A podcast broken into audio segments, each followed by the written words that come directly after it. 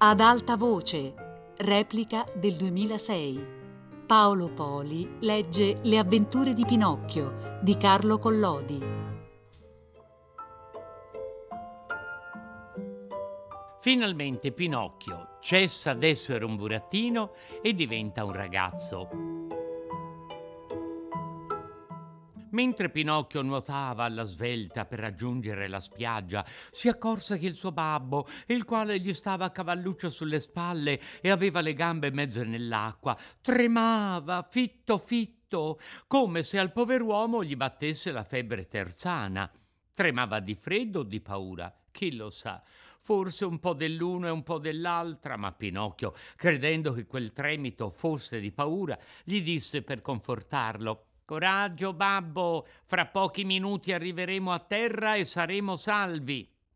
Ma dov'è questa spiaggia benedetta? domandò il vecchietto diventando sempre più inquieto e appuntando gli occhi come fanno i sarti quando infilano l'ago.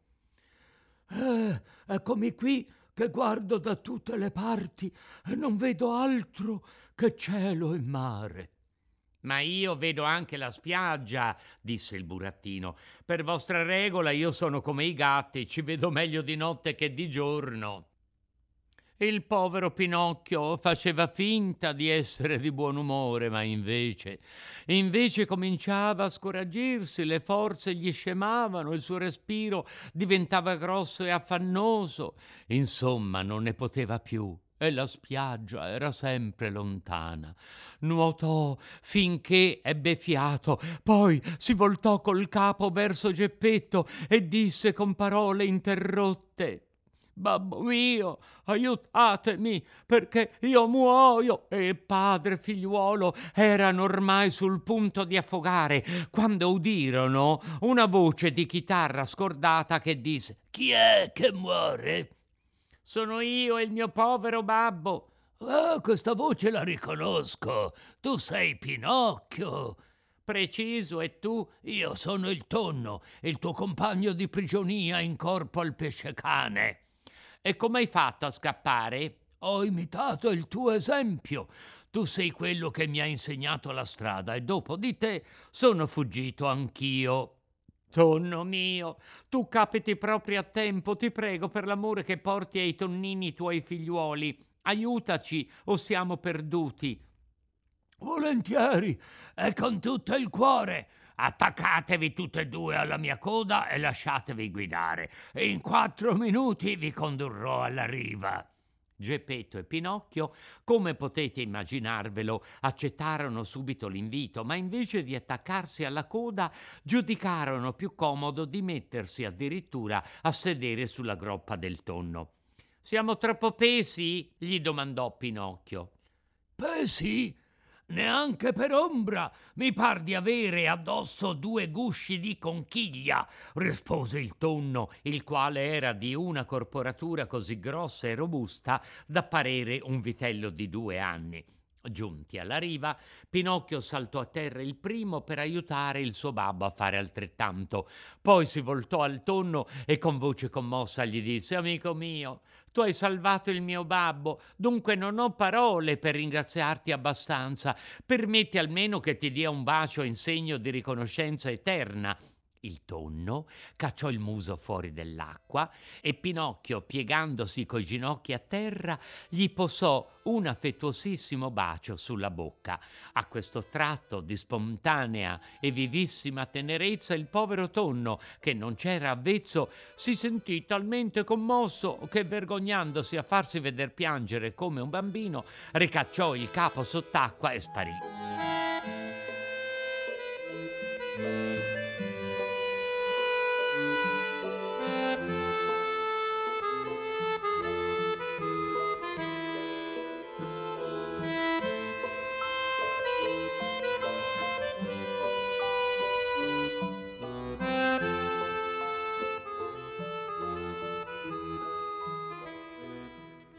Intanto s'era fatto giorno. Allora Pinocchio, offrendo il suo braccio a Geppetto, che aveva appena il fiato di reggersi in piedi, gli disse Appoggiatevi pure al mio braccio, caro babbino, e andiamo. Cammineremo pian pianino come le formicole e quando saremo stanchi ci riposeremo lungo la via. E dove dobbiamo andare? domandò Geppetto. In cerca di una casa o d'una capanna dove ci diano per carità un boccon di pane e un po' di paglia che ci serva da letto. Non avevano ancora fatti cento passi che videro seduti sul ciglione della strada due brutti ceffi, i quali stavano lì in atto di chiedere l'elemosina. Erano il gatto e la volpe, ma non si riconoscevano più da quelli d'una volta. Figuratevi che il gatto, a furia di fingersi cieco, aveva finito con l'accecarsi davvero e la volpe invecchiata, intignata e tutta perduta da una parte, non aveva più nemmeno la coda. Così è. Quella trista ladracchiola, caduta nella più squallida miseria, si trovò costretta un bel giorno a vendere perfino la sua bellissima coda a un merciaio ambulante che la comprò per farsene uno scacciamosche. Oh, Pinocchio, gridò la volpe con voce di piagnisteo, fai un po' di carità a questi due poveri infermi. Infermi, ripeté il gatto. Addio mascherine, rispose il burattino. Mi avete ingannato una volta e ora non mi ripigliate più. Credi, Pinocchio, che oggi siamo poveri disgraziati davvero? Davvero? Ripeté il gatto. Se siete poveri ve lo meritate. Ricordatevi del proverbio che dice i quattrini rubati non fanno mai frutto. Addio mascherine. Abbi compassione di noi, di noi. Addio mascherine. Ricordatevi del proverbio che dice la farina del diavolo va tutta in crusca. Non ci abbandonare, ripeté il gatto. Addio mascherine, ricordatevi del proverbio che dice che ruba il mantello al suo prossimo, per il solito muore senza camicia. E così dicendo Pinocchio e Geppetto seguitarono tranquillamente per la loro strada, finché, fatti altri cento passi, videro in fondo a una viottola, in mezzo ai campi, una bella capanna tutta di paglia e col tetto coperto d'embrici e di mattoni. Quella capanna deve essere abitata da qualcuno, disse Pinocchio. Andiamo là e bussiamo.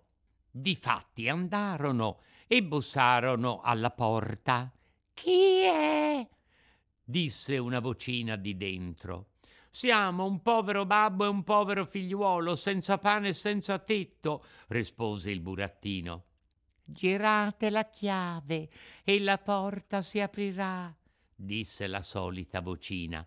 Pinocchio girò la chiave e la porta si aprì. Appena entrati dentro, guardarono di qua, guardarono di là e non videro nessuno. Oh, il padrone della capanna dov'è? disse Pinocchio maravigliato. Eccomi quassù, Babbo e figliuolo si voltarono subito verso il soffitto e videro sopra un travicello il grillo parlante. Oh, mio caro grillino, disse Pinocchio salutandolo garbatamente. Eh, ora mi chiami il tuo caro grillino, non è vero? Ma ti rammenti di quando, per cacciarmi di casa tua, mi tirasti un martello di legno? Hai ragione, grillino, scaccia anche me, tira anche a me un martello di legno. Ma abbi pietà del mio povero babbo. Io avrò pietà del babbo e anche del figliuolo ma ho voluto rammentarti il brutto garbo ricevuto per insegnarti che in questo mondo, quando si può, bisogna mostrarsi cortesi con tutti, se vogliamo essere ricambiati con pari cortesia nei giorni del bisogno. Hai ragione, Grillino, hai ragione da vendere, io terrò a mente la lezione che mi hai data. Ma mi dici come hai fatto a comprarti questa bella capanna? Questa capanna mi è stata regalata ieri da una graziosa capra che aveva la lana d'un bellissimo colore turchino. E la capra dove è andata? domandò Pinocchio con vivissima curiosità. Non lo so. E quando ritornerà? Non ritornerà mai. Ieri è partita tutta afflitta e belando. Pareva che dicesse povero Pinocchio. Ormai non lo rivedrò più. Il pesce cane a quest'ora l'avrà belli divorato. Ha detto proprio così? Dunque era lei, era lei, era la mia cara Fatina. Cominciò a urlare Pinocchio, singhiozzando e piangendo dirottamente. Quando ebbe pianto ben bene, si rasciugò gli occhi e, preparato un buon lettino di paglia, vi distese sopra il vecchio Geppetto. Poi domandò al grillo parlante: Dimmi, grillino, dove potrei trovare un bicchiere di latte per il mio povero babbo? Tre campi distante di qui c'è l'ortolano Giangio che tiene le mucche. Va da lui e troverai il latte che cerchi. Pinocchio andò di corsa a casa dell'ortolano Giangio, ma l'ortolano gli disse: Quanto ne vuoi del latte? Ne voglio un bicchiere pieno. Eh, eh, un bicchiere di latte costa un soldo. Comincia intanto dal darmi il soldo. Non ho nemmeno un centesimo, rispose Pinocchio, tutto mortificato e dolente. Male, burattino mio, replicò l'ortolano. Se tu non hai nemmeno un centesimo, io non ho nemmeno un dito di latte. Pazienza, disse Pinocchio e fece l'atto di andarsene. Aspetta un po', disse Giangio. Fra te e me ci possiamo accomodare. Vuoi adattarti a girare il bindolo? Che cos'è il bindolo? Gli è quell'ordigno di legno che serve a tirar su l'acqua dalla cisterna per annaffiare gli ortaggi. Mi proverò. Dunque, tirami su cento secchie d'acqua e io ti regalerò in compenso un bicchiere di latte. Sta bene. Giangio condusse il burattino nell'orto e gli insegnò la maniera di girare il bindolo. Pinocchio si pose subito al lavoro, ma prima di aver tirato su le cento secchie d'acqua era tutto grondante di sudore dalla testa ai piedi. Una fatica a quel modo non l'aveva durata mai. Ah, finora questa fatica di girare il bindolo, disse l'ortolano, l'ho fatta fare al mio ciuchino, ma oggi quel povero animale è in fin di vita. Mi menate a vederlo, disse Pinocchio. Volentieri. Appena che Pinocchio fu entrato nella stalla, vide un povero ciuchino, disteso sulla paglia, rifinito dalla fame e dal troppo lavoro. Quando l'ebbe guardato fisso fisso, disse dentro di sé turbandosi: Eppure quel ciuchino lo conosco, non mi è fisionomia nuova e chinatosi fino a lui gli domandò in dialetto asinino Chi sei? A questa domanda il ciuchino aprì gli occhi moribondi e rispose balbettando nel medesimo dialetto Sono Lucignolo. Oh, povero lucignolo, disse Pinocchio a mezza voce e presa una manciata di paglia si rasciugò una lacrima che gli colava giù per il viso. Ti commuovi tanto per un asino che non ti costa nulla, disse l'ortolano. Che cosa dovrei far io che lo comprai a quattrini contanti? E vi dirò, era un mio amico tuo amico? Un mio compagno di scuola. Come? urlò Giangio, dando in una gran risata. Come? Avevi dei somari per compagni di scuola. Figuriamoci i belli studi che devi aver fatto. Il burattino, sentendosi mortificato da quelle parole, non rispose, ma prese il suo bicchiere di latte quasi caldo e se ne tornò alla capanna e da quel giorno in poi continuò più di cinque mesi a levarsi ogni mattina prima dell'alba per andare a girare il bindolo e guadagnare così quel bicchiere di latte che faceva tanto bene alla salute cagionosa del suo babbo. Né si contentò di questo, perché a tempo avanzato imparò a fabbricare anche i canestri e i panieri panieri di giunco e coi quattrini che ne ricavava provvedeva con moltissimo giudizio a tutte le spese giornaliere. Fra le altre cose costruì da se stesso un elegante carrettino per condurre a spasso il suo babbo alle belle giornate e per fargli prendere una boccata d'aria. Nelle veglie poi della sera si esercitava a leggere e a scrivere. Aveva comprato nel vicino paese per pochi centesimi un grosso libro al quale mancavano il frontespizio e l'indice e con quello faceva la sua lettura. Quanto allo scrivere si serviva di un fuscello temperato a uso di penna e non avendo né calamaio né inchiostro lo intingeva in una boccettina ripiena di sugo di more e di ciliegie. Fatto sta che con la sua buona volontà di ingegnarsi, di lavorare, di tirarsi avanti, non solo era riuscito a mantenere quasi agiatamente il suo genitore sempre malaticcio, ma per di più aveva potuto mettere da parte anche 40 soldi per comprarsi un vestitino nuovo. Una mattina disse a suo padre Vado qui al mercato vicino a comprarmi una giacchettina, un berrettino e un paio di scarpe. Quando tornerò a casa, soggiunse ridendo, sarò vestito così bene che mi scambierete per un gran signore. E uscito di casa, cominciò a correre tutto allegro e contento, quando a un tratto sentì chiamarsi per nome e voltandosi vide una bella lumaca che sbucava fuori dalla siepe. Non mi riconosci? disse la lumaca. Mi pare e non mi pare.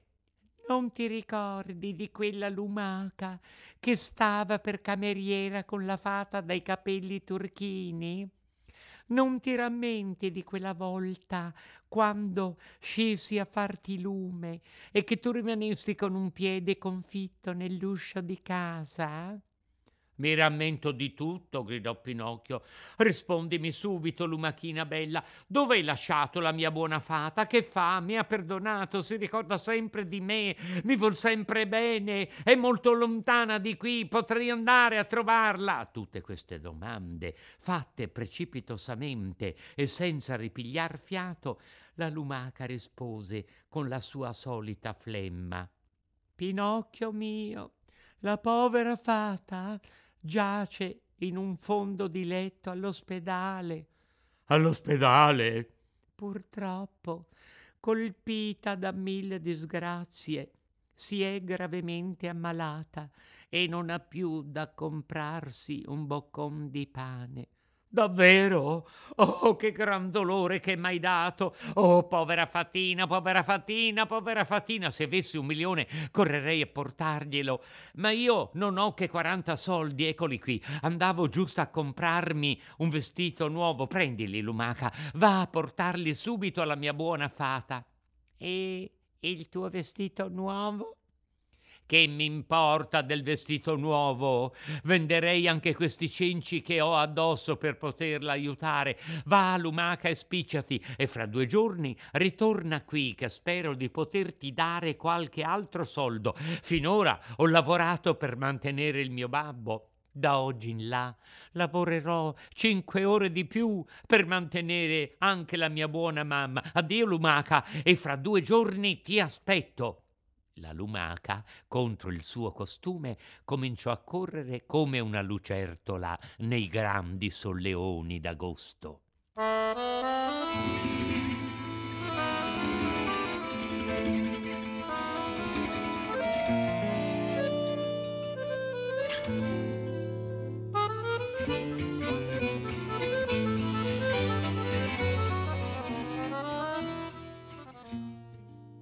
Quando Pinocchio tornò a casa, il suo babbo gli domandò: Eh, eh, è il vestito nuovo?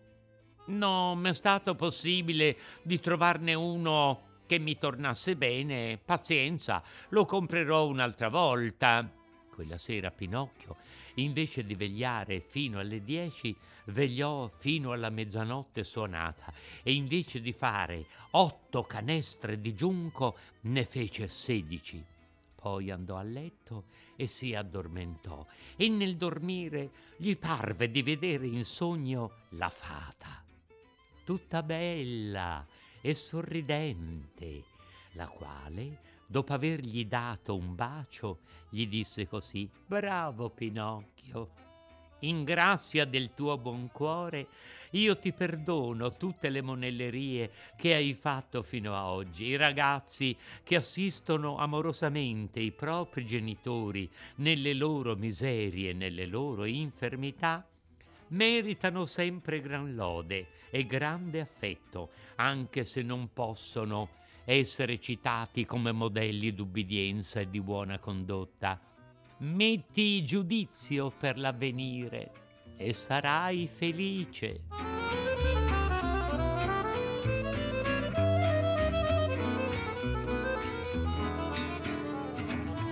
A questo punto il sogno svanì e Pinocchio si svegliò con tanto d'occhi spalancati. Ora immaginatevi voi quale fu la sua maraviglia quando svegliandosi si accorse che non era più un burattino di legno, ma che era diventato invece un ragazzo come tutti gli altri.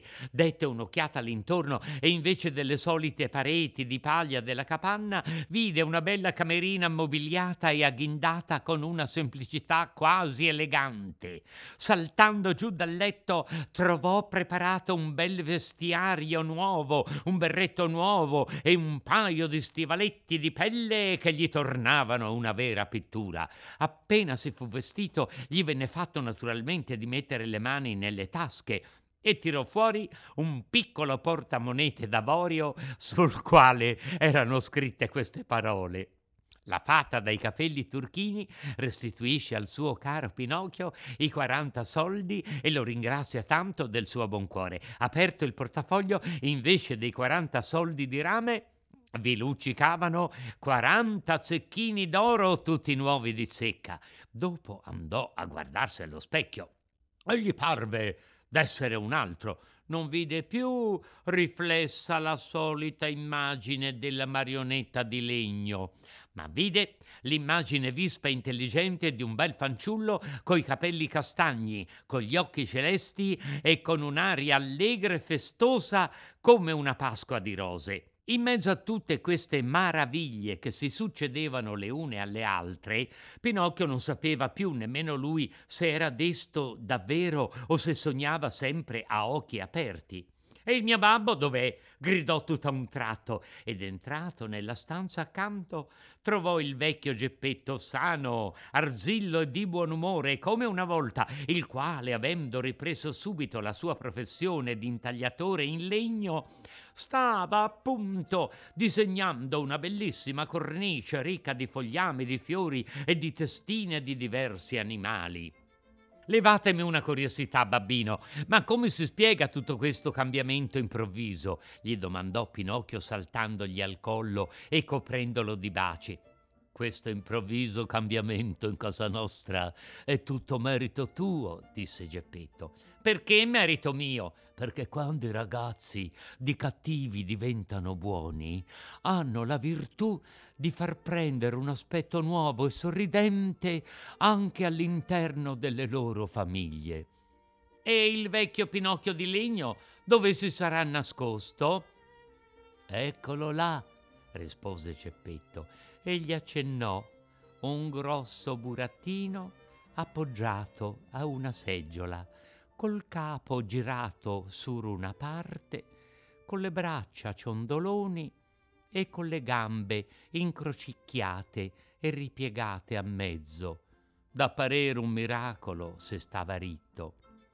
Pinocchio si voltò a guardarlo e, dopo che l'ebbe guardato un poco, disse dentro di sé con grandissima compiacenza. Com'ero buffo quando ero un burattino e come ora son contento di essere diventato un ragazzino per bene.